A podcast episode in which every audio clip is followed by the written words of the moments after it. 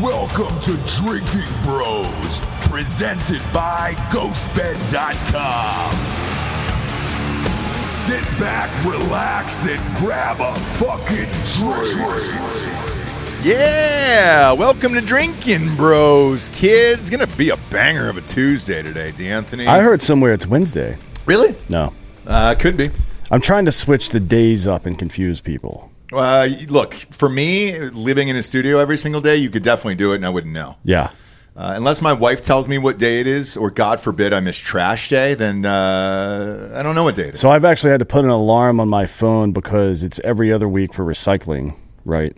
And I always, I for like a month in a row, I put it out on the wrong week, yeah, and I was so angry that I just finally, I guess I'm just old. I'm making notes for myself now. it's um, not that. Just dump it all in the main one. Recycling's for poor people. I don't like it. Well, paper I don't mind. Paper and cardboard actually makes sense. Okay. Because there's so many products that are made out of it, but do not ever this is a this is a message for all anybody can hear the sound of my voice. Do not ever recycle this. No. Do you know why? Why? Because it doesn't get recycled. No, it doesn't get recycled. It doesn't get recycled because of all the extra the glue on it or sediment inside of it. So what they do with the, anything that isn't a pristine, cleaned gla- or uh, plastic bottle is they throw it in to a giant bin and it gets shipped over to Africa and then they throw it into the fucking ocean. I'm serious. Yeah. That's exactly what happens. And today we actually have the man um, who does the cleanup over in Yeah. Africa. Mike Glover is here.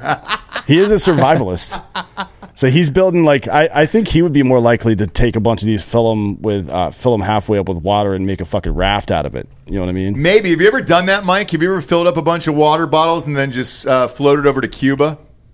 No, I was just going to say those those rafts made of plastic American bottles and cans are providing refuge and escape from tyranny in Africa. Oh, don't turn American this into one of your fucking causes, Mike. Yeah, Mike, we're not doing blood diamond shit here today, dude.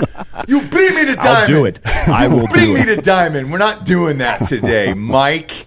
Um, before you came on the show, we were we were joking behind the scenes. I don't know if you could hear us or not.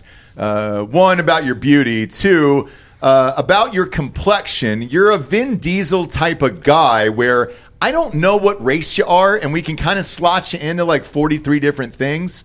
Uh, what are you actually? Well, according to 23andMe, apparently, which is tracking all my DNA and putting the information out, before I got it as a Christmas gift from my mother, um, I checked my DNA and I'm half Scandinavian, like Norwegian, 50%, Viking, yeah. a little bit of Japanese, and a little bit of Korean. Ma- The majority is Korean. I imagine the Japanese is from imperialism, raping, and pillaging Yep. because of that whole you know history thing that the Japanese have with Korea. Um, but the rest on the Norwegian side's my dad's side. So yeah, yeah, the it. Norwegian, the, the, the Vikings are definitely not known for their raping or anything. No, not at all. Or uh, Very that's, that's, anti-rape. that's actually mostly what they're known for. Um, did the Japanese part of you not want to go see Oppenheimer this weekend? Dude, I really want to see that movie, but something maybe thirteen percent of me doesn't want to see that. I don't know what it is. Something in me. He covers up 13% of his body, dude, before he walks Yeah. in. It was like, okay, Yeah. now I'm ready to see or Oppenheimer. you, you just get some optics and cut 13% slits in them. It looks like a badass. I'm not gonna lie, the preview is really good. I saw it. It was dope. It's well worth it. Go see it in IMAX. The- But there's the no intermission, it- right? There's no intermission. It's three hours, eight minutes or something like that. Yeah, uh, yes, That's and it, a- mm. it flies by. It's it's one of the best movies I've seen in a very very long time, and uh, the sounds of all of it in IMAX, like this, the seat was shaking like I was in Top Gun. Ooh, and that it just the, it flew by the three hours, all that stuff. You can give Homeboy the Oscar today. Yeah. Um, it was a, a fantastic film, and I highly recommend everybody seeing it. Nolan Uh, should just go out on top on this one, probably. boy, dude, how Is do you it- top what it? is he, 82 or some shit? No, no, he's definitely not. He's a very young man. Um, but he does have a brother that's uh, uh, apparently an assassin or Oh, something like that. Um, did you guys cover that on Softcore History about the his brother? No, no, I discovered that uh, as Oppenheimer was coming out, that his brother apparently killed somebody in Costa Rica under the name Matthew Oppenheimer. Shut the fuck up. Yeah. That's a great story. That was his code name. I, uh, oh. boy, Mike, you're special forces. Can you track this guy down and find Christopher Nolan's brother who's murking people uh, across Yeah. the world? Wait, did he not get caught? no, Oh, good for him. he's on the Ooh, lam. he's still on the run. Yeah. That's what Christopher Nolan's doing. He's just financing his brother's fucking. his brother's, His brother's freedom across the world. It'd be great if it were That's true. what this has all been about. All the Batman, everything. He's calling his agent. He's like, "Hey man, is there another fucking movie I can make? I gotta get my brother over out of Bermuda. I gotta get him somewhere, man. It'd be great." Um, but with you, Mike, you've had such a wild life here that just seems to keep getting crazier and crazier as the days go by. Uh, I want to talk about. It's a true story for the audience if you don't know it. Um, uh, you accused the FBI of falsely labeling you as a, a domestic terrorist and targeting your family. not right? accused, not accused. Just said that that's what they did because that's exactly what they did. Okay, can you tell the story behind this here? Because this is wild as shit. Yeah, it's pretty crazy. I, I'm I'm surprised it doesn't get as much attention. I mean, like nobody pays attention to this shit anymore. But, um, so about three years ago, I started this American contingency thing. Nothing crazy, just a, a preparedness forum, literally a forum where people could go to get linked in with people in their community in your own backyard. Like we used to have community watch when I was growing up, and everybody, you know, I was like playing in neighbors' houses, and my dad didn't even know who the hell those people were, but I was like bouncing from house to house. All the neighbor kids were because you could back then. Um, I started that because of the the stuff that was going on in Seattle, where the mayor told the police chief, which later came out as as true. We we heard it on the back back end, like before it was reported, that the mayor said to the chief, "Don't enforce any of the laws. Don't go in to Chaz in these restricted areas unless it's a mass casualty." So if it was burglar, if it was a burglary, it was assault, it was anything violent except for mass casualties, you weren't getting responded to.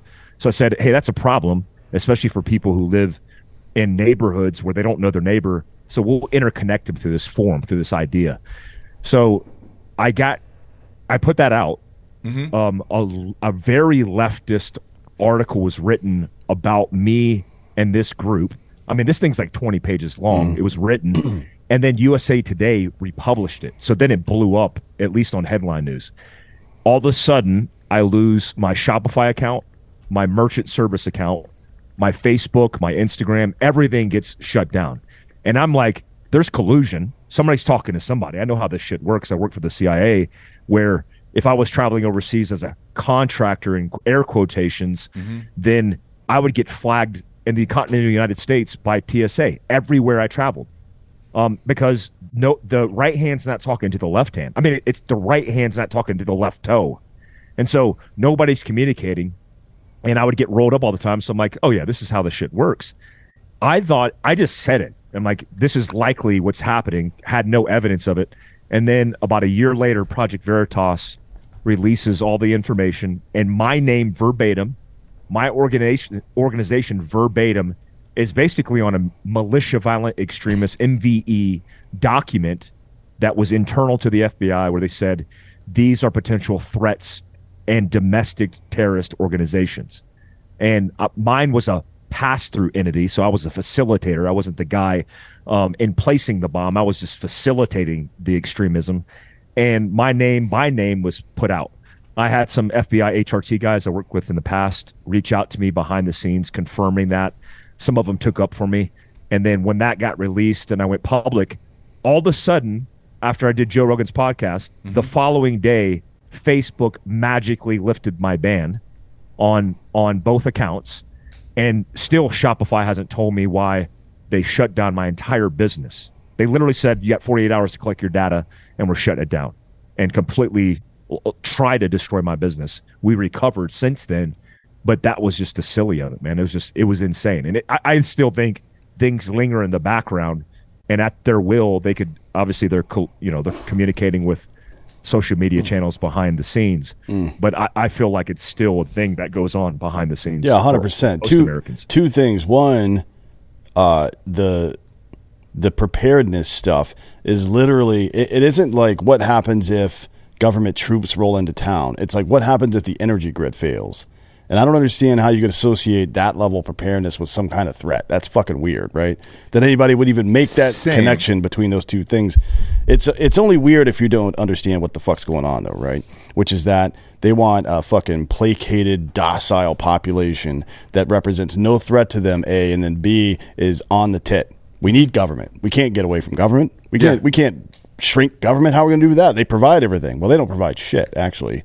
Um, the other part of this is this is the literal definition of fascism, where government agencies are cooperating with motherfucking private companies to squeeze people out, mm-hmm. right? To squeeze out dissent. That is the literal definition of fascism. Everybody says they, they, they hear fascism and they think of Hitler. It's like that's one person that was a fascist. Yes, correct. Yeah. Right. But Mussolini was a fascist, and the Italians didn't target Jews for annihilation. It isn't fascism isn't defined by uh, race, racism or anti-Jewish prejudice or any of that bullshit.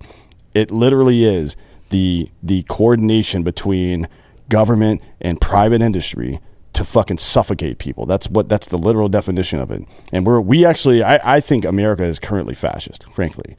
Well, Right. uh, look, you, you keep using the word and you keep using on social media, and it takes on another meaning that it shouldn't. Mm. Uh, and then once you get labeled that, you can lose everything. Um, you can lose your business. You can lose your company. You can lose all of this shit. Tell everybody the name of your company that was specifically targeted uh, that you think the government uh, shut down all of your socials for.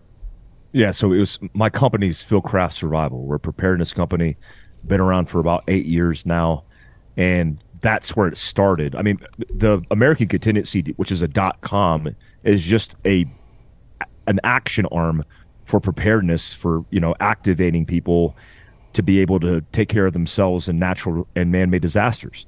That's just one facet of it. But ultimately, they went after my company, Field Craft Survival. I mean, when when Shopify, which is Canadian based and ultimately Russian owned, at least the founder is, when when they literally say 48 hours you got or and we're shutting down your business with no reasons, no specific reasons at all, and they're allowed to do that. Um, and the justification would be, well, they're a private entity. Entity. So Facebook, uh, Instagram, which you know is obviously owned by Zuckerberg, it's a it's a private entity. But these entities are so large and so massive, and there's so much capital that's built off the programming in these where you know people like me who didn't have startup capital you know i didn't have a i didn't grow up um, understanding business i grew up in the military. So when i came out i had to organically grow this from the ground up utilizing social media. Well that's a benefit right? Using utilizing private industry and free markets. But at the point in which i'm employing you know 60 people and then all of a sudden, these companies, because of their collusion with government entities, can shut you down based on hearsay. Obviously, there was no legal process, which is my big beef with this whole issue. One, it, it got done on the back end. I had no say in it. My legal uh, team, my lawyer, nobody had a say in it. And essentially, because I'm Mike Glover, because I have a background, because I have a social media presence, I get loud. I go on Rogan's podcast. I talk, I talk, I talk. Something gets done. But what about the people like the Americans who are getting suppressed every single day? The parents that are gone after because they're in parent teacher conferences speaking their truth. Um, companies and organizations that don't align with the narrative that are getting shut down because they have values, their own values. And that's who I'm afraid is getting suppressed. And I, I know they're getting suppressed. That's I'm afraid that, that the rest of the country isn't hearing about that needs to be brought up and, and constantly engaged and talked about. Yeah, and there's only one way to insulate yourself from shit like that, and that is to, you know, w- when it comes to, w- we talk about community policing, right? And that is uh, the old way where a beat cop knew all the fucking people in their neighborhood. You know what I mean? Like you, they just knew them by their first name. And it used to be that um, when a new person moved into your neighborhood, people would go over to their house and be like, "Hey, you need help p- moving your shit in, or do you here's some food?" Because I know it's like you don't want to get takeout for the next four days. You got kids and shit. And now we just sit in our homes, peek out through the blinds, and be like, "Huh, they're weird." Yep. And go back to watching fucking television. You know what I mean? Yeah. And this is what this is what bad actors in the aristocratic class always want. That's what they always want is for me and you and Mike and these guys in this office to stop talking to each other. Because once we stop talking to each other and sharing reality with one another, then they can tell us whatever the fuck they want and we'll fucking believe it.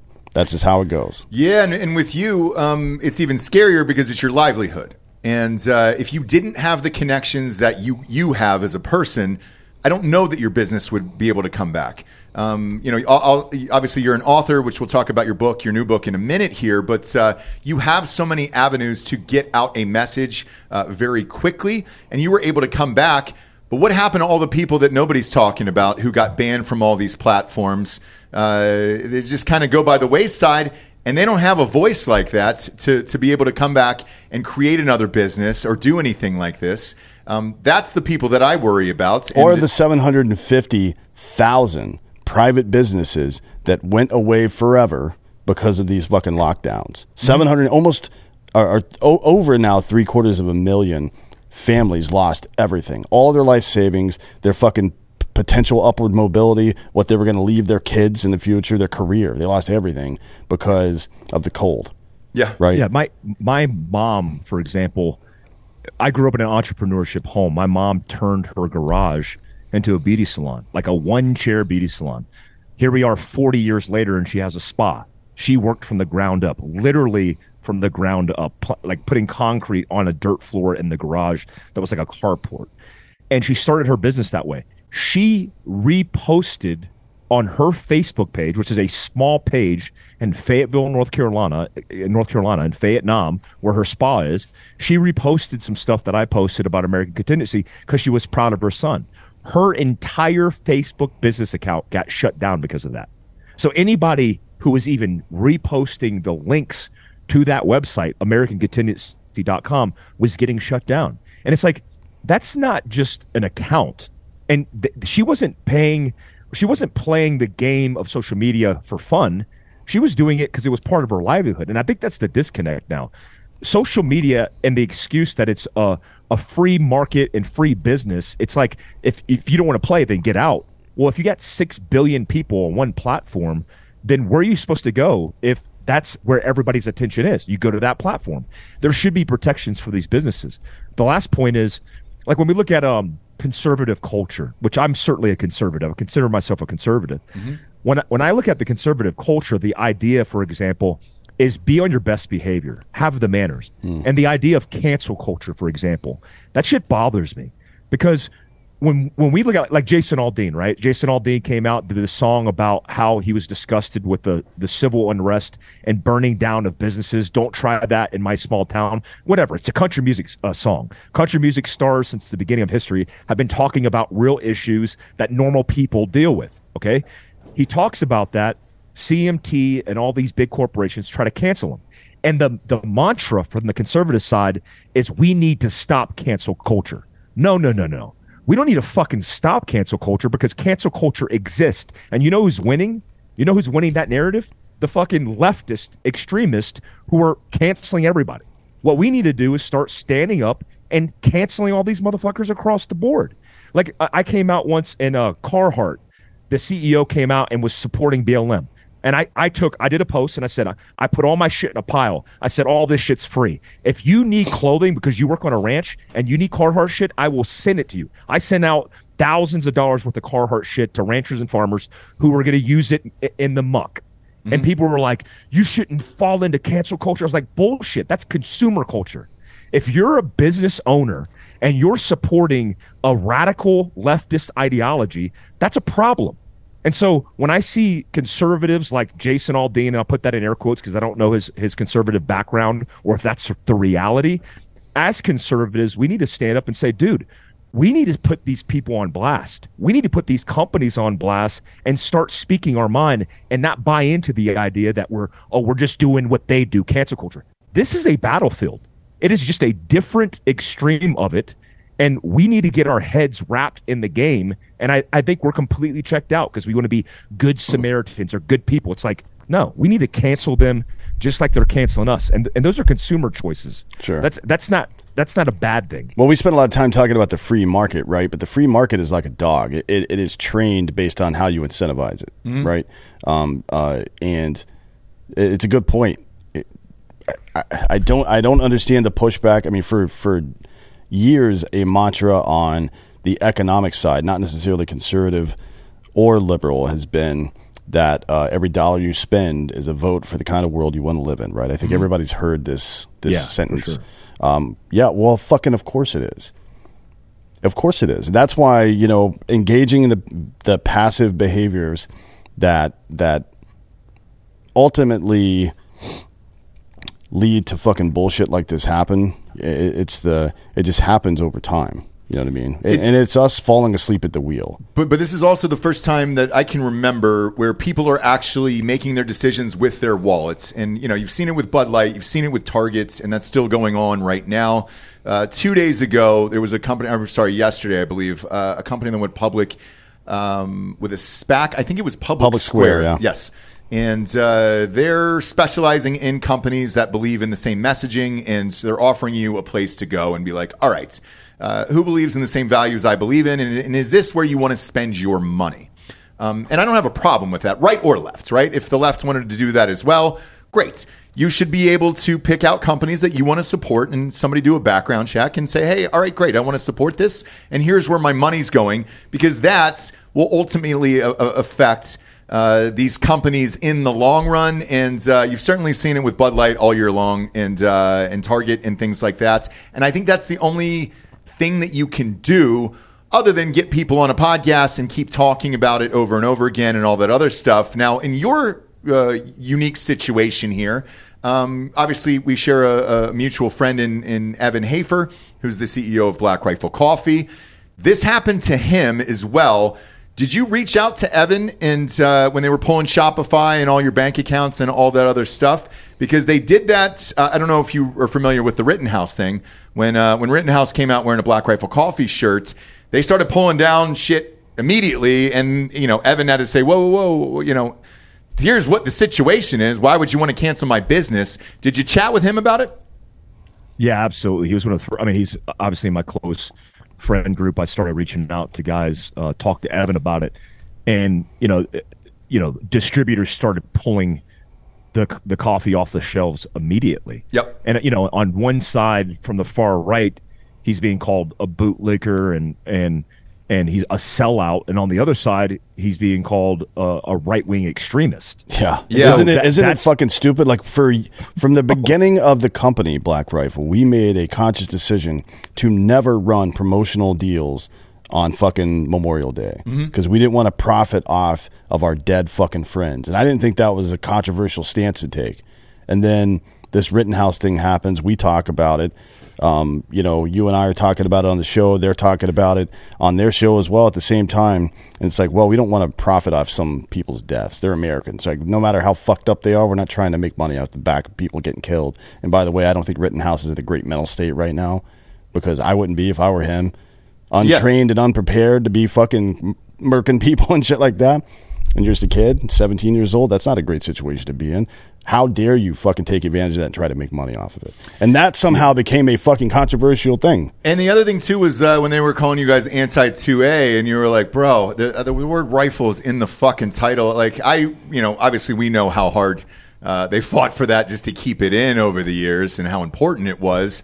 Um, but he had the experience in it, and what do you do next? Um, do you you go through your legal team? Uh, do you start making calls yourself? And then how did you end up on Rogan? Are you that friendly with him where you're you texting him and you're like, "Hey Joe, I'm going through some shit. Uh, I would love to come on the show and talk about it." What was the next phase for you?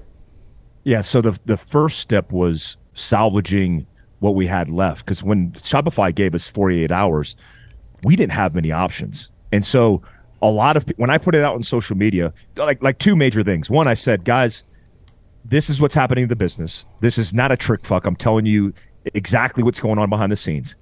I and like like for example, when Shopify shut us down, they took down the website and then gave us the 48 hours. So we didn't have a website wh- whatsoever. Then they said um, we're deleting all the data. Well, the the thing to note with Shopify was our website, which we built utilizing their platform and the good uni- user interface, because it's an awesome like tool, especially for young entrepreneurs who are interested in starting a business.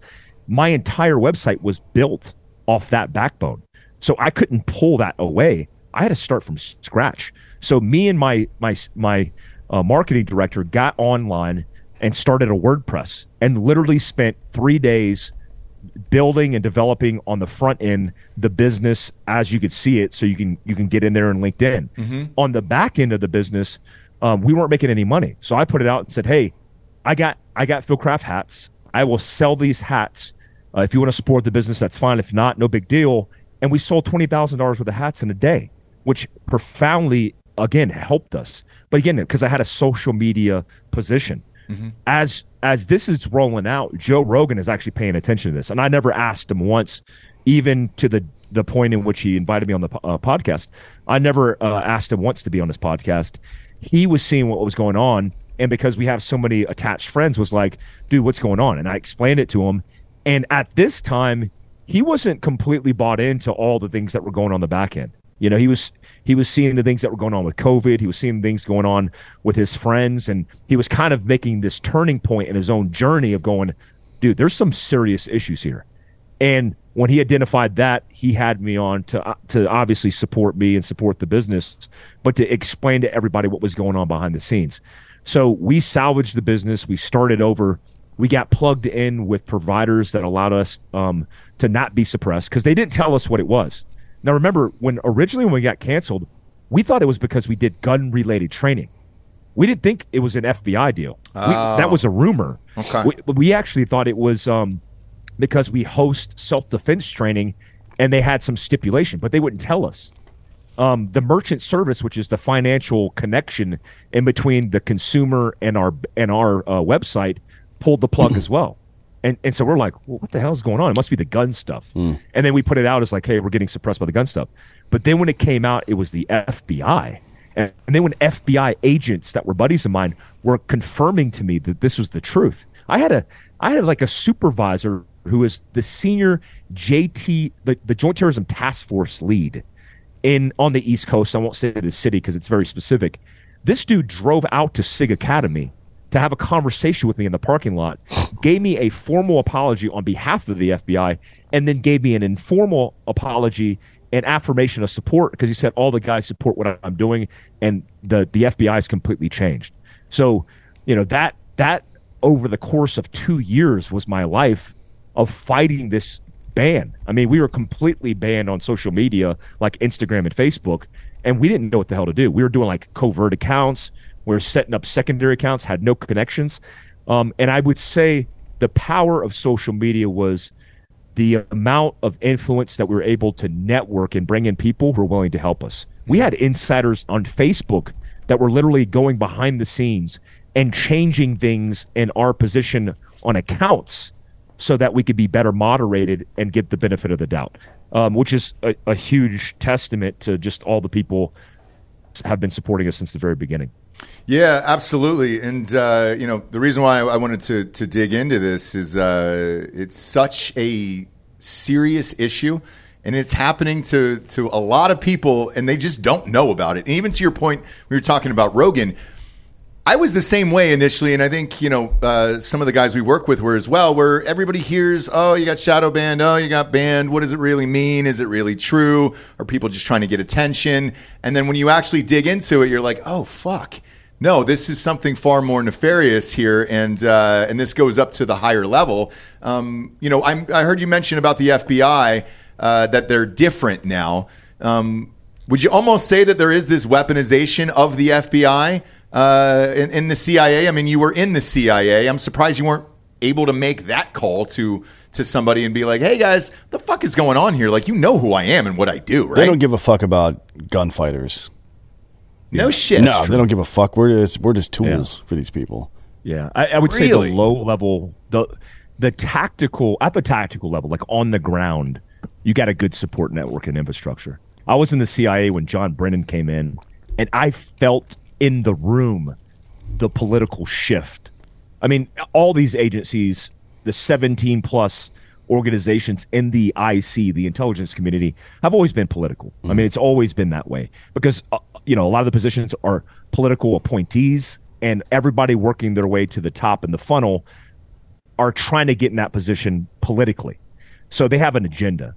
From the ground level, I would say from the tactical level, maybe from the chief of base or the C- the the the, the chief of base, the COB, at the tactical level, has good intent, and those are the guys that are doing the work, the day to day work. but at the higher echelons, according to this FBI agent, who's like a GS 15, I mean, this dude's a high level supervisor of the Joint Terrorism Task Force in his area. He said at his 30 plus years in the FBI, he's never seen this level of bureaucracy and political uh, pawn.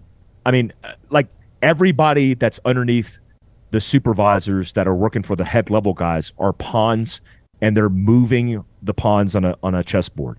And it's all gaming. And so every decision that's made is is politically correct for that political gain and that was the big shift. Uh, I, I saw it in the military which is one of the reasons i migrated from active duty went to the reserve component and then shifted to the cia um, and then realized you can't get away from it I can't even get away from it as a civilian, which is interesting, just because of the the genre that we're in of preparedness. Mike, you got a podcast. You know we got to shout out our sponsors. Brother, first and foremost, ghostbed.com forward slash drinking bros. 50% off the bundle package. That's still going on, huh? I don't know how these dudes are making any money. Uh, I mean, God bless and all that stuff. But uh, at a certain point, you're probably going to go out of business. I don't care. Take it, like, exploit them. Take advantage of it, dude. Get that fucking bundle package, dog. It's the adjustable base and the mattress combined together. Split King, most popular version on that thing. It really is. Comes with two remote controls instead of one. I've got the one with one remote control. And, uh, you know, it is what it is, dude. I like to lay with my lady, but some people go uh, to sleep before or after the lavas. And, uh, you know, that extra remote control will put you where you need to be at the right time. So I don't blame you if you're doing it. And clearly, if it's their most popular version, people are doing it all over the world. Good for you guys. 50% off when you bundle it up together. Now, if you have the adjustable base, uh, you can get the mattress for 40% off by typing in the promo code Drinkin' Bros at checkouts. When you get a mattress, you're going to get two free luxury pillows with it as well. And uh, the pillows are just as good as the goddamn mattress. So uh, take my word for it. When you get the mattress, make sure you get those pillows, dude, for free. Make sure, though, that box is checked and you're good to go. Also, while you're there, check out the sheets. Sheets are super underrated. I've got those in every single room in my house as well. Uh, they got new mattresses for RVs right now because RVs don't know how to make mattresses but they sure know how to, to ring you up for 90 grand for one of those goddamn things. To take advantage of that, they got weighted blankets, uh, covers for the mattresses, all the fun stuff there. Uh, and the beauty of it is when you type in the promo code Drinkin' Bros at checkout, you'll get 40% off of everything. So no matter what you put in the cart, you're going to get 40% off there. And when you check out, you will see a three year pay as you go uh, program. No interest as long as you have decent credit over there. Check that box. And they're forced to give you those deals that I just mentioned with the three year pay as you go program. Take advantage of it. Stretch out the payments so you can stretch out in a brand new bed. Go to ghostbed.com forward slash drinking bros today. Next up, we got 1stphorm.com forward slash drinking bros. Thank God these guys are on the show. Thank God they've got the micro factors there, all right? Otherwise, I'd forget to take my vitamins every single day. Even a young man like myself at a spry 33 years old still needs to take vitamins. Uh, the micro factors are the best. Comes in a little plastic package. You rip it open. You take, uh, you know, the seven or eight vitamins that are in there, all the essentials. You know, you got the fruits and veggies, the the the CoQ10s, all the fun stuff that you need as an adult to walk around and have your your bones not break out in public. Uh, it's all in one tiny little bag, and it's easy to use. Please check out the microfactors while you're there. Don't sleep on those uh, those energy drinks. Those have become my my my go tos, my new favorites. Uh, they were already at my gym before uh, 1st Phorm was on the show, and uh, big, big fan of those guys. Best in the biz, energy drink wise, in my opinion, right now. Uh, not a fan of Prime or Zoa or any of that bullshit. 1st Phorm has knocked it out of the park, though, with their energy drinks. You can uh, you can go there for those. Uh, they've also got uh, dope apparel and workout plans and uh, and all the fun stuff. Protein sticks are really fucking good too. Uh, the breakfast sausages are my favorite. Go to 1stphorm.com slash drinking bros today. We're going to get free shipping off of orders over $75. Look, uh, instead of having 80 jars of vitamins lined up uh, in your medicine cabinet or on your kitchen counter, just get the micro factors, dude, in a bag, and you can just pop those in your gullet and be done with it for the day. Uh, huge fan of 1st Phorm. Love all their products over there. Go to 1stphorm.com slash drinking bros. Free shipping on orders over $75. It is a big savings. I can promise you that. Uh, last but not least, we get hardafseltzer.com. Let's go. We just crossed uh, our 350th store today. Unbelievable, man. We're live in Alabama, Georgia, Tennessee, and Florida. Little birdie told me that uh, North Carolina's coming up soon. Let's fucking go, dude. Go to hardafseltzer.com, type in the store locator, find the location nearest you. All you got to do is put in your zip code uh, or the city you're currently in, literally on your phone, and Google Maps will just give you directions to the closest location there so you can get it cheap. I know shipping it to your house is fucking expensive because it's heavy. Trying to ship a case of booze, it's like fucking $25, dude. I'm not a fan of it. Eventually, I'd like to nuke out all online shipping and just have it in every single store in America. We're working on it. We just passed 350 stores today.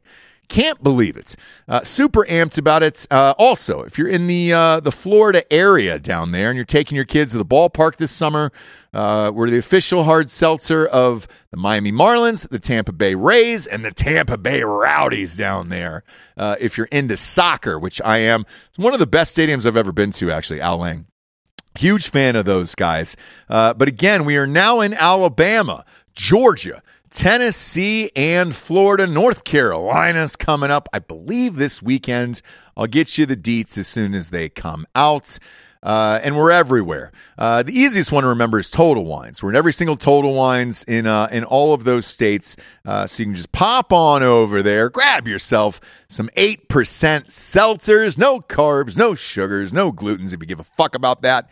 And the new flavors are out. So all these stores and all these brand new locations have the new flavors in there. The pina coladas in there, as well as the watermelon. Support us and support the show by going to hardafseltzer.com today and, and check out that store locator. Find a store nearest you now that we've almost conquered the Southeast. Ding it.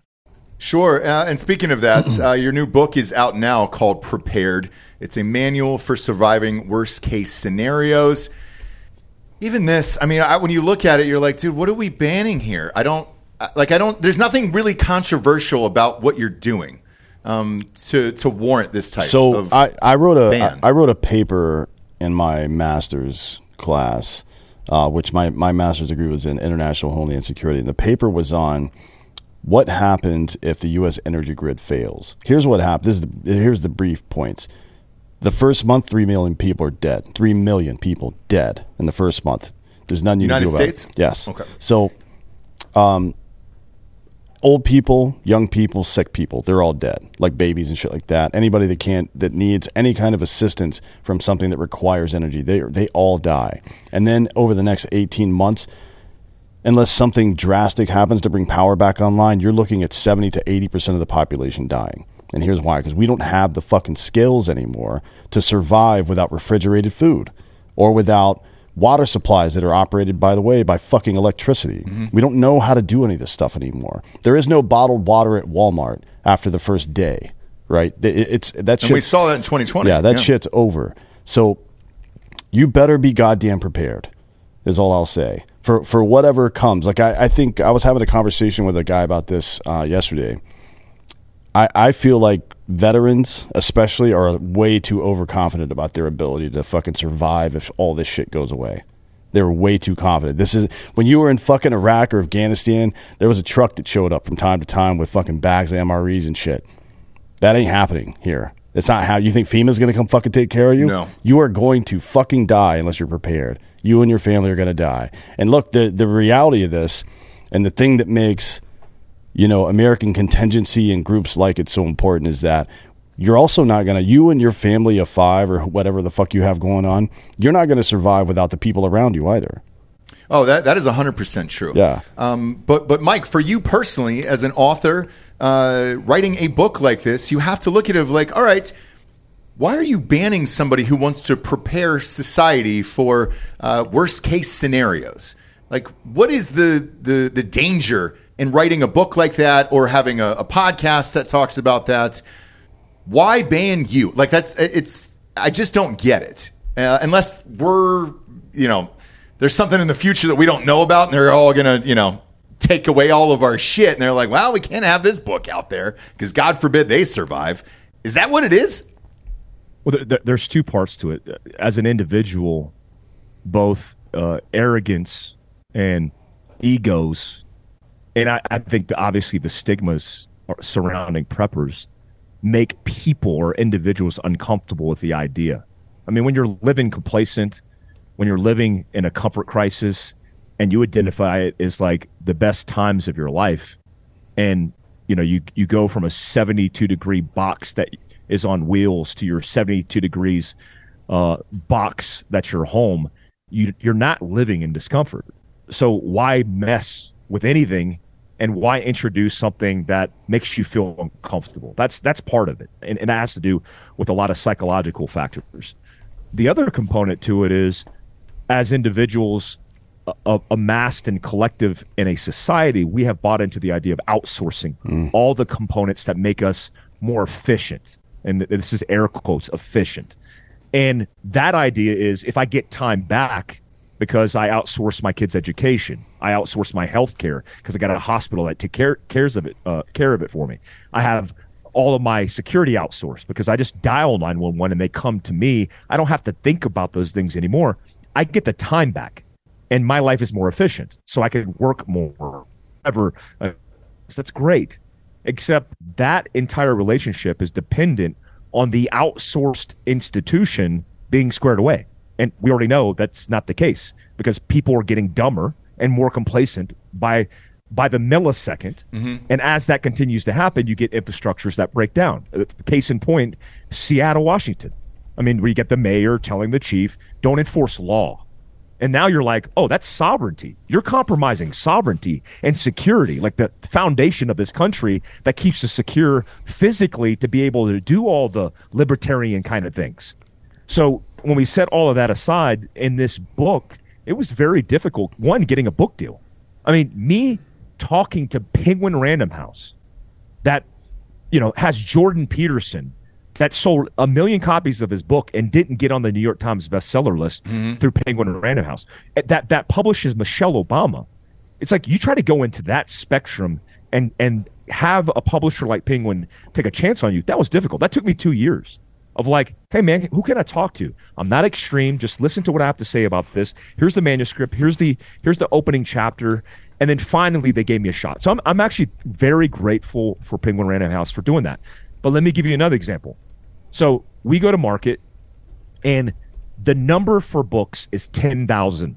And maybe I'm saying trade secrets, but I don't give a fuck. I, am like, this oh, is we, that people, we've spilled that on this show, yeah, yeah, a bunch. Go ahead, yeah, fire away.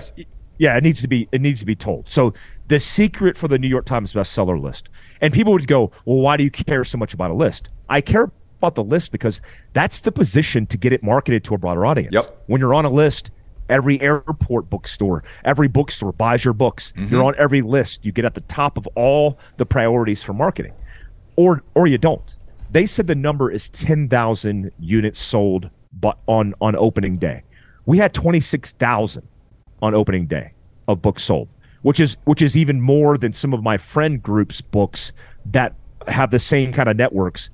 We, we even outpace them. So I'm like, no doubt we're getting on the New York Times best-selling list the publisher comes back and goes, We are going to get on the list. If we don't, then something is seriously going on internal. Well, the list comes out and we're not on it. We're we're number three on the Wall Street Journal top selling nonfiction books because Wall Street Journal looks at facts, they look at stats, they look at the sell through rate.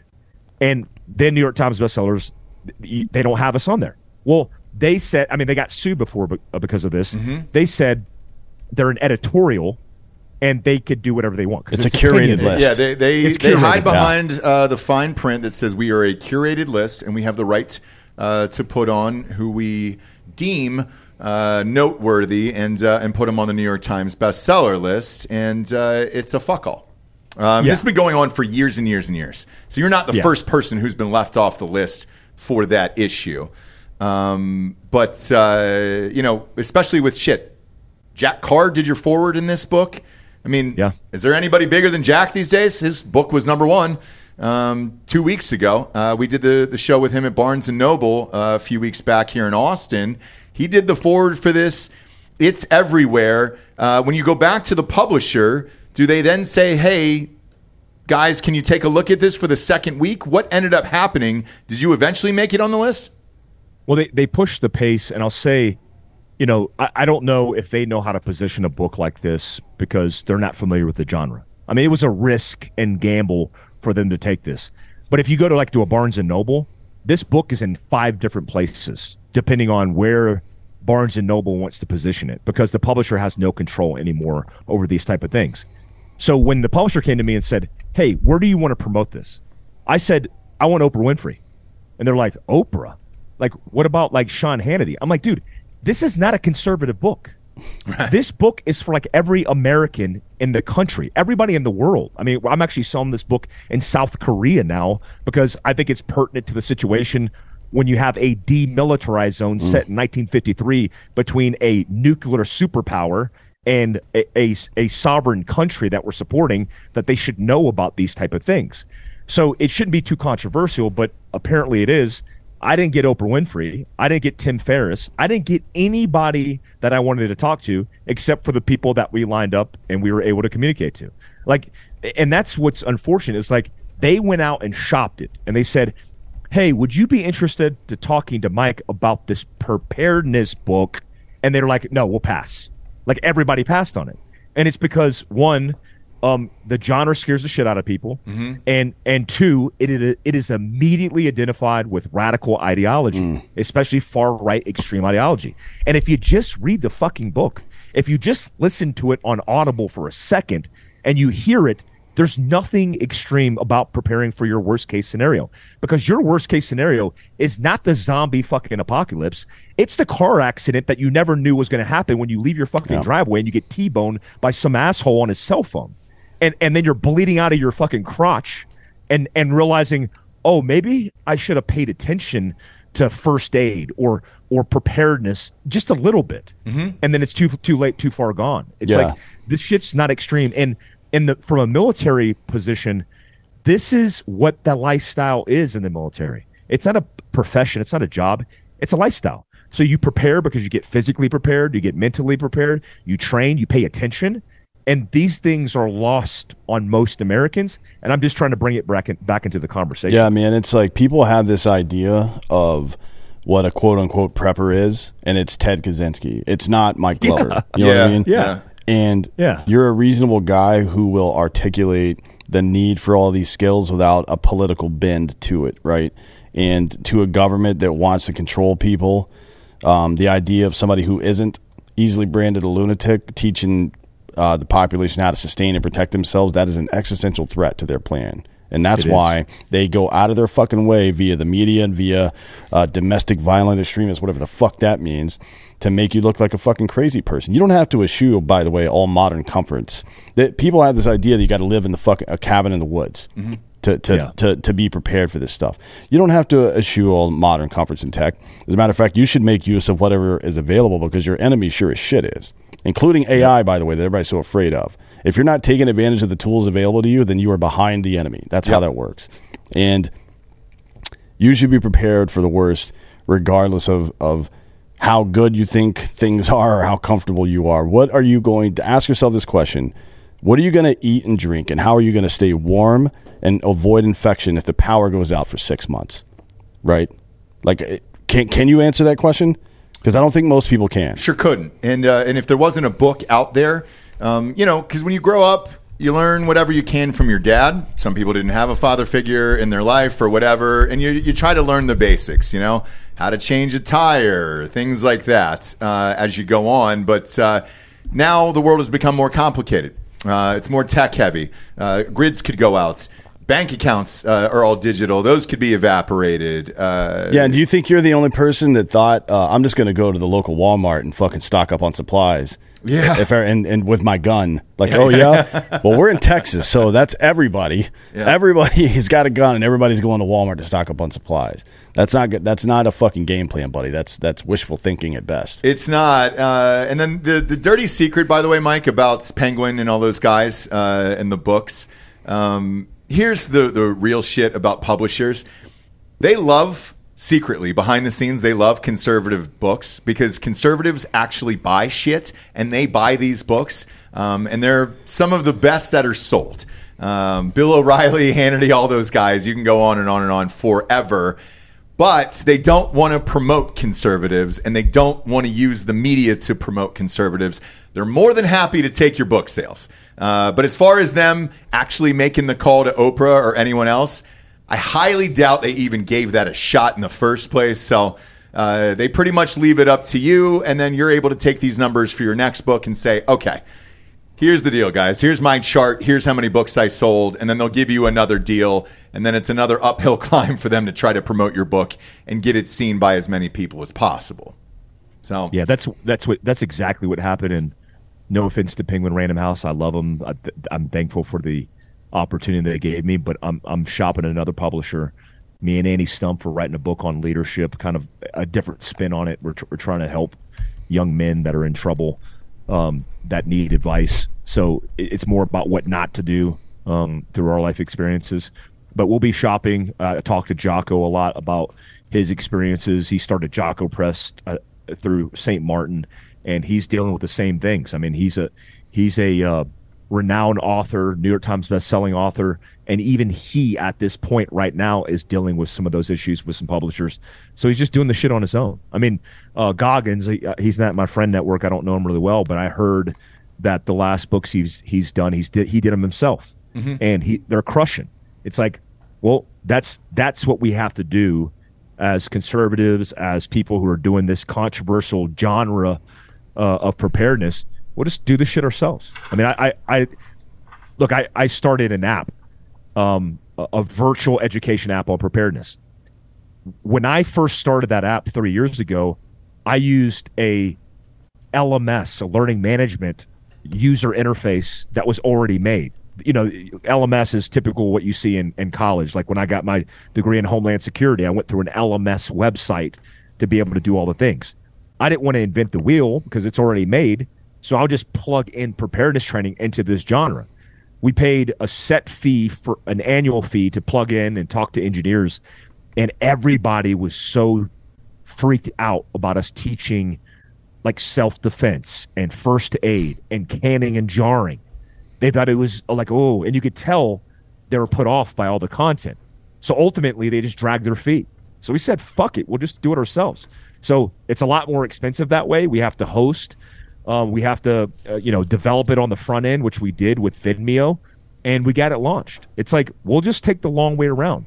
The the unfortunate thing is, conservatives like to talk the talk, but not many of them walk the walk. You got a lot of fucking wealthy conservatives that I know personally that are in my network that are billionaires that aren't willing to put their money where their mouth is because they don't want to piss anybody off. It's like, where's the conservative publisher that's fucking crushing it? Where's the conservative media outlet that's crushing it? Where's the conservative Hollywood uh, studio that's crushing it? They don't exist. And you know who's winning that campaign? The propaganda, the the the war of ideology and communication through different mediums. The fucking leftist. That's why they're that they're fucking winning. That's why half of our country is disaffected because they have the speaking voice and power through all these platforms to influence the masses, and we don't have shit. No. And so we got to start from scratch. Yeah, and you got to do it on your own, man. I mean, uh, Sound of Freedom is a perfect example of that. Um, why human trafficking is controversial? No idea. Uh, same with your book, being just being prepared for worst case scenarios. No idea why that isn't uh, a nonpartisan uh, issue for for both of those, but it is. They had to buy back their movie from the studio. They had to put it out on their own. They had to create an app, pay it forward, get everybody to buy tickets for one another. It's been going on since 2017. Trying, they've been Yeah. trying to get this movie made since 2017, six Yeah. years. Yeah. This isn't Crazy. fucking Avatar, okay? I know. It should have taken maybe a year total. Does to. Caviezel not turn blue in this at all? Are we sure of of that, or I'll have to to, to see? But uh, if I go in and, and I don't get 3D glasses, and Caviezel's not arresting human traffickers as a blue man, I'm going to be a little disappointed in it. I can tell you that. You you should be keenly aware of what the powers that be in any situation. Don't even map this necessarily onto American politics in in 2023 or American media in 2023, but the this is Holloway's razor, right? It's like the more the media, the more the people in power want you to believe something, the less you should believe it. Yeah. And the inverse of that is also true. But it is very telling what they try to categorize as a conspiracy theory, isn't it? Like Yeah, you're, you're trying weird, to tell there's 85 fucking thousand migrant children that are just missing right now. We know that, and that's just one data point out of all the other stuff that's going on. This is just one that we've recently verified. 85 fucking thousand children are just in the wind somewhere. Nobody knows where they are. And somehow this is a conspiracy theory.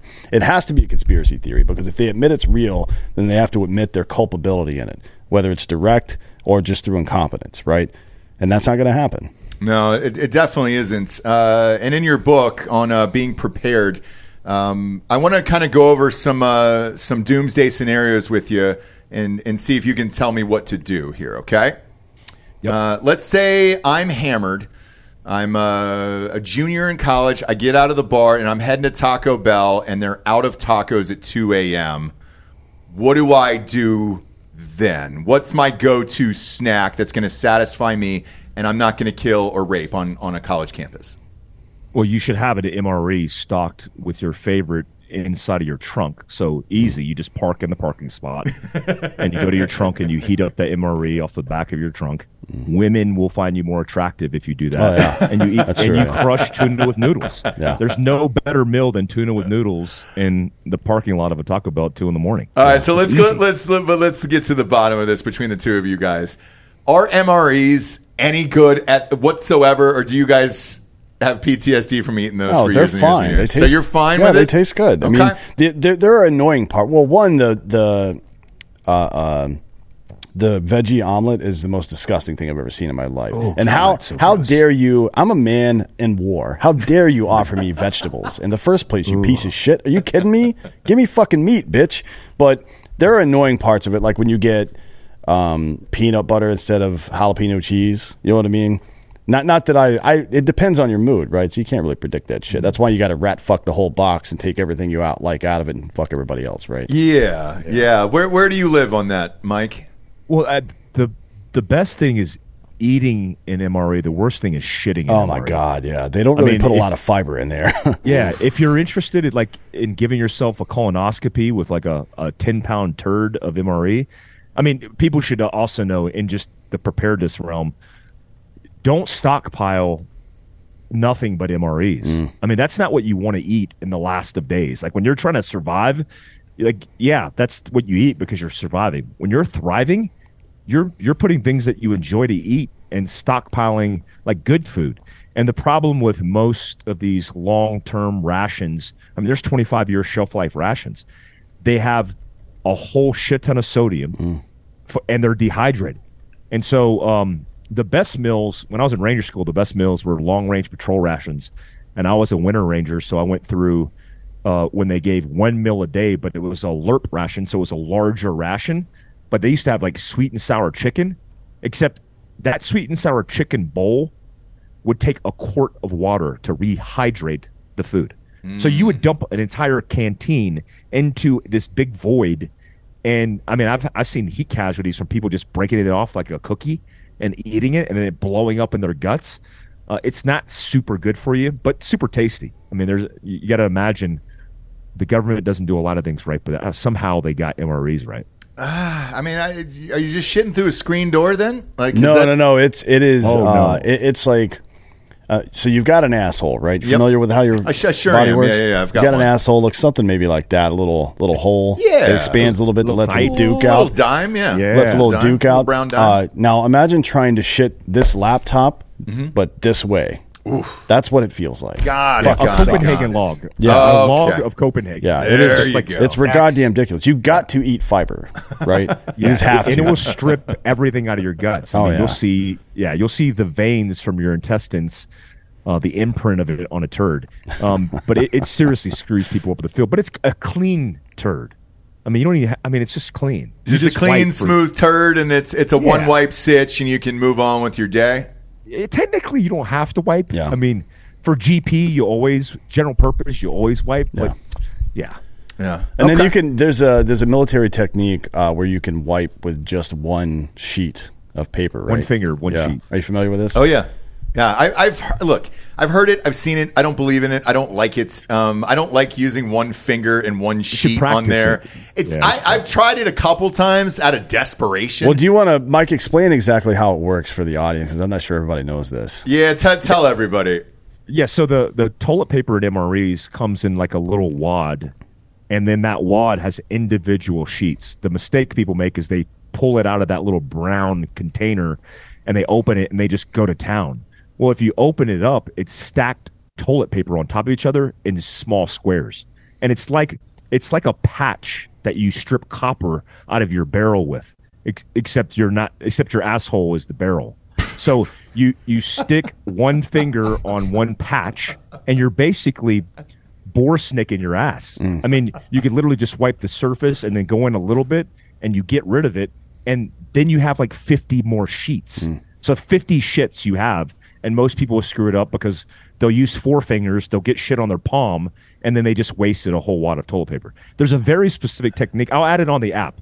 I'll have a virtual um, slot and season where we can go over that in an episode. I feel I'll like make sure I do was that. this there needs to be a video And an animation. I was. I was Yeah. thinking the same thing. An Um, animation of I this. think Jared Taylor would probably be good for that. Yep. Get Jared Taylor to do that one. just an animated version of you wiping your asshole and just telling people what to do to be prepared.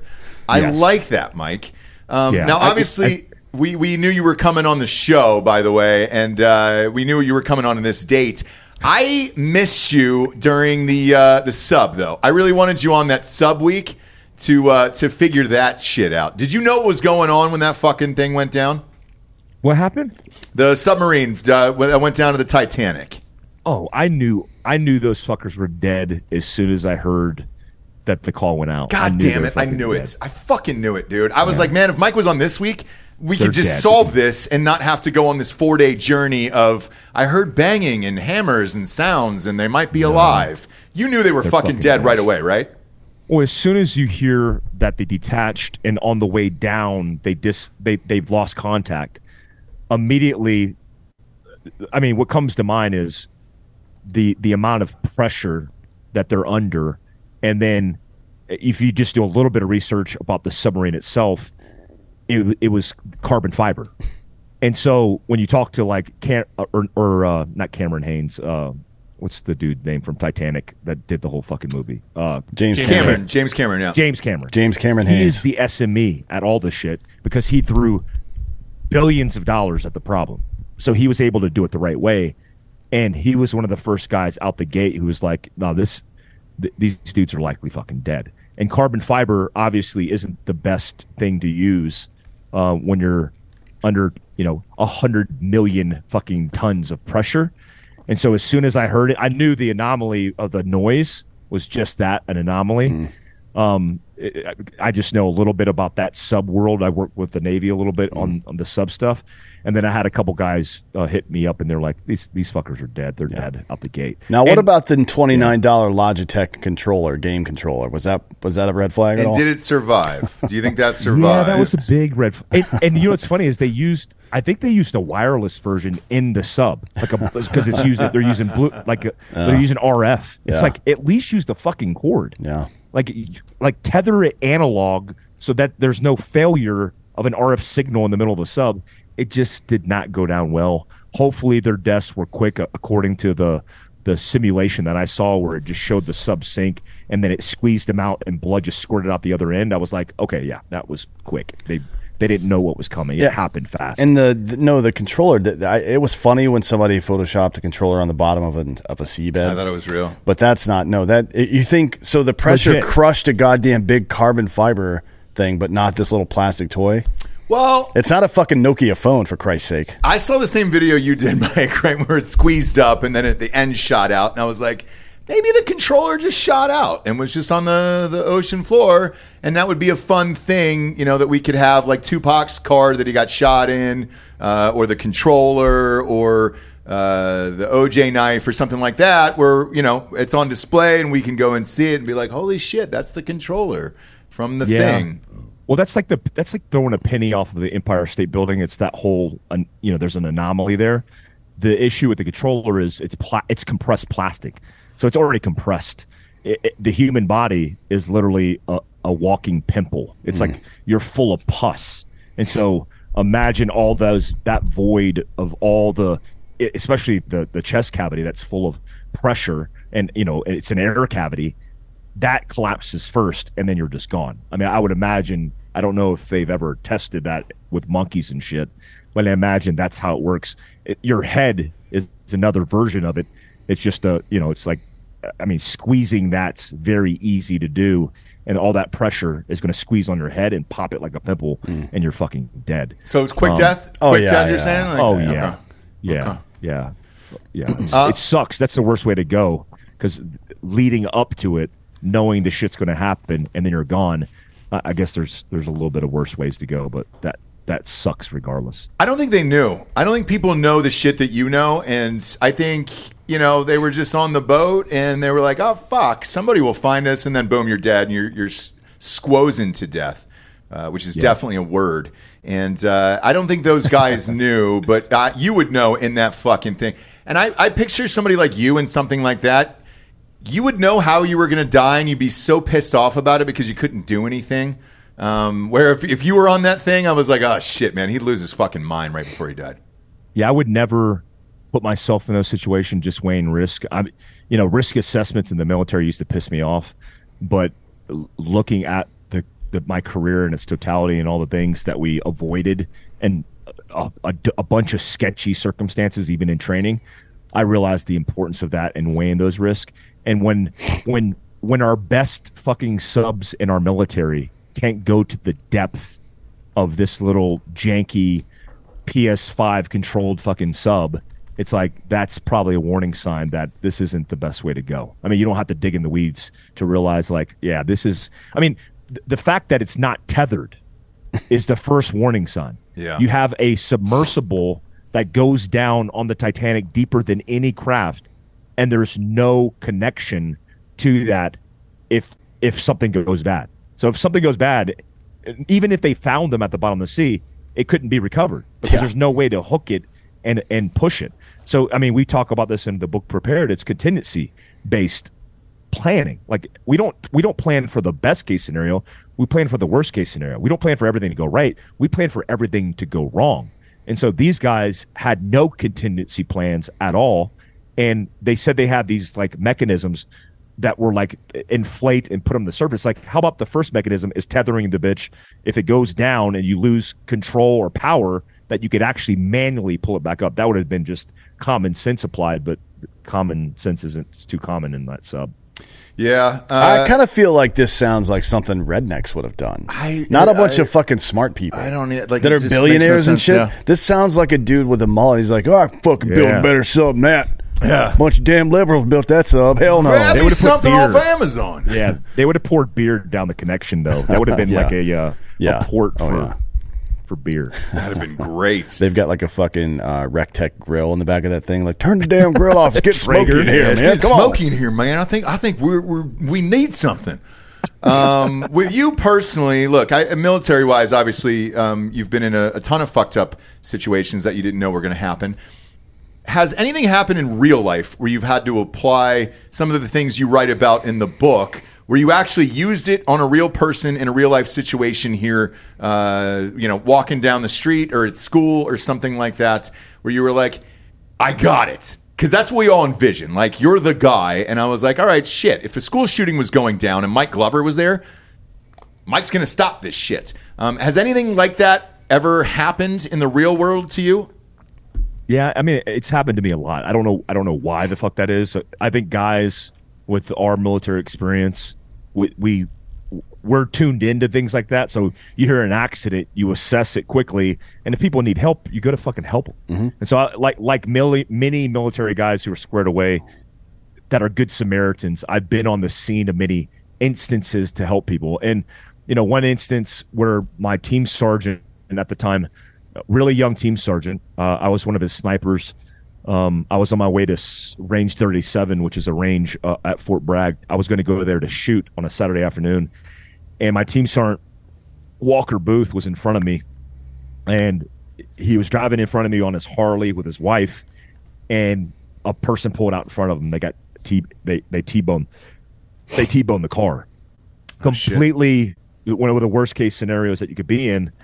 Now, his wife was killed on impact. I tried to treat him for trauma in the middle of the road and did everything I could. I applied tourniquets from the from the kit that I had in my vehicle. In fact, some of the equipment that I built for my company was based off that experience and not having the right shit in the right position. Um, and so, a chaotic scene. But I went into training mode. I put a tourniquets on him. I actually I actually needle decompressed him after I put a hyphen chest seal over a chest wound that he had. Um, gave him some relief right before he died in my fucking arms. And that was really tragic. I mean, he was a good friend of mine. He was my team sergeant. His wife pa- passed away. His boys, his sons, um, were some somebody that I used to be around uh, in the in the team room, and super tragic. But in life, that shit happens, and I don't wish that experience on anybody. But the reality is, based on all the statistics that I measure, even basic ones like car accidents or you know drug overdoses or accidents, period, or violent acts across uh, major metropolitan cities, these things are more likely to happen to you now more than ever in the history of our country. So just pay attention. I, here's what I say uh, on on that one that one question. On the opposite end of the spectrum, yesterday I was out with my kids, and my kids are my world. I have a, a, a twin boy and girl. They're four years old. We were out riding bikes at a local park, and there was a fucking there was a there was a bird hung upside down, hanging from a tree branch, flapping around. And my kids were like, "Daddy, what's going on? Help him!" And I was like, "Okay, so they know help." Mm-hmm. So I'm like, "How the fuck do I help this bird? Like, I don't have anything." I literally was going to take my everyday carry fanny pack, which has a pistol in it. I was going to clear out the pistol, put the pistol back into the bag, and then use it to throw at him and and kill him in the tree because I didn't want to see him suffer like that. So I took a step back. I kind of analyzed the situation, and I had a Benchmade folding knife in my pocket. I went to my truck. I have a toolkit in my truck. I had a hammer. I went to the branch. I used the hammer and the Benchmade and notched out that branch, lowered it, removed using a, a that knife, removed all the the um, it was string that was wrapped around his feet that he picked up from like litter on the ground and then somehow got it caught up on a tree li- a limb. I removed it all from his feet. I thought he would be dead. I thought he would be have broken leg or something like that. I fixed it, cut him up- cut him out of it, held him, and just like was going to gently put him on the ground and let him suffer in silence because I thought for sure he was going to die. And that little bitch flew away, and I was like, "Holy shit!" He flew away and landed in a tree. And my daughter turns and looks at me, and she said, "She's four years old," and she said, "Good job, Daddy," and gave me a hug. And I'm like, "Look, it, it does. This shit doesn't have to consume your life. We're not talking about like fucking zombie apocalypse, but you can be planned for that worst case scenario. That that day that is your worst day ever. But also all the little things, because you're more adaptable. You're more able to think through difficult situations. Like a fucking bird stuck in a tree, and your kids are looking at you like, "Daddy, what are you going to do?" You know, are you going to help this bird out? Like, do you have the tools, the resources? And all the people around me had no fucking clue what to do. All the civilians that were like passerbys, they didn't lend help. They didn't do anything. And, and when I tell people, it's like, if you don't learn the skill sets for you, at a minimum, learn it for your family. At a minimum, learn it for your community. Be the good Samaritan, the responsible citizen who helps other people. Because one day, if it's not you, I promise you, it's going to be somebody you love or somebody that you you come across. Yeah, if you're not somebody that adds value, you're someone who extracts value. That's how it is, right? Yes, That's Yeah. just that's fucking how it is. Oxygen is. thief. Yep. Yeah. Uh, you know who that bird became, by the way? Barack Obama. Nope. Woodstock, Woodstock, and uh, starring in the new Snoopy movie that's coming out next summer. So. Oh God, is there a Snoopy movie now? No, I don't know. Uh, but it seems likely that uh, Mike freed Woodstock, and that's the story that I'm going with today. Okay? That's a beautiful story. It's Yeah. Woodstock's a- sure is, Woodstock's dude. probably fucking uh, uh, not even a bird anymore. Snoopy's played by a cat. Uh, Snoopy's going to be played by uh, Lizzo. So Mm. that's going to be a thing. And what? What, Mike? All right. Woodstock is trans. You saved a trans bird. Uh, sorry about it, Well, the you bird's did that. the bird's transitioning to a dog, yeah. and so then then Lizzo as a dog is transitioning to a cat. It's a long. It's going to be a long process, but uh, can't wait to see that movie on Blu-ray when it's available. Uh, now is the point in the show where we get to the drinking bro of the week, which is someone who has inspired you or helped you become the person you are today. Who would you like to give the drinking bro of the week to? Um. Oh, that's interesting because I, I have something right here in front of me. Uh, I knew this was coming. I'd like to give it to this kid named Andy who hit me up on social media. And real quick, he said, Last night, driving back to Fayetteville, Arkansas from dropping our kids off, we were the second car to arrive on a horrific accident. There was three dead on arrival and three needing immediate care. Utilizing the emergency kits from Field Craft Survival, I was able to put a splint on one man with a compound fracture, break a moonroof open, and pull another lady out and stabilize with broken ankles and wrist. Had tourniquets available, but didn't need them. Either way, after the dust settled, got to talk to others that had stopped about Field Craft's mission and what's available. I was I was thankful for the kits and the videos. Now I need to restock Andy, and so my mine goes out to Andy for being a responsible uh, asset to his community and not a oxygen thief liability. That's amazing. Uh, and then tell everybody where they can find uh, stuff like this to put in your truck or keep with you or keep in your house. Uh, all of it's available at Phil Field Craft Survival. That's across the board. That's the dot com. That's free education on the YouTube channel. Um, that's our app. If you go everywhere where apps are found, Roku, Samsung, Android, Apple, you could tether it to your TV. Uh, the Field Craft Survival app's available as well. All Field Craft Survival. Perfect. And the book is uh, Prepared, a manual for surviving worst case scenarios that is out now. It is available. Amazon's the quickest. It'll get to your house in 48 hours. Uh, I'm assuming you read your own audiobook, right? You've got a, I di- I you've did. got a great voice. Um, Thank you. Ray Porter read Jack Carr's as well. It's hard to follow up. It's all downhill after Jack Carr's forward. I'll, I'll be honest. I know, right? That shit is good. It's weird, He's talking about it? Thermopylae in the first three sentences, and I'm like, fuck. yeah. Um, Really good. Nowhere to go with that. Uh, did you work with Nils Parker on this by any chance? I did. I did. So I've He'll- worked with him yeah. as well. Love Nils. Uh, great writer. Really good. Great writer, great editor, great human being, and uh, that's awesome, man. Uh, buy this book. It is out everywhere. Talked about this in the show. Um, if you want to, you know, vote with your dollars and help support people like this who are just trying to get normal messaging out into the world, uh, support Mike Glover. Go buy this book. Uh, if you need any survival gear whatsoever, go to his website. Uh, support the people that are trying to make a difference in the world. Uh, money really fucking helps at the end of the day. So uh, please use your wallets responsibly. Mike's one of the good ones, man. Thanks for being on the show today. Yeah, thanks for the opportunity and the platform. I appreciate what you guys do. Thanks. Absolutely, man. We, we love you, buddy. Uh, for D'Anthony D'Anthony Holloway, Mike Glover, I'm Ross Patterson. This is the Drinkin' Bros Podcast. Good night, everyone.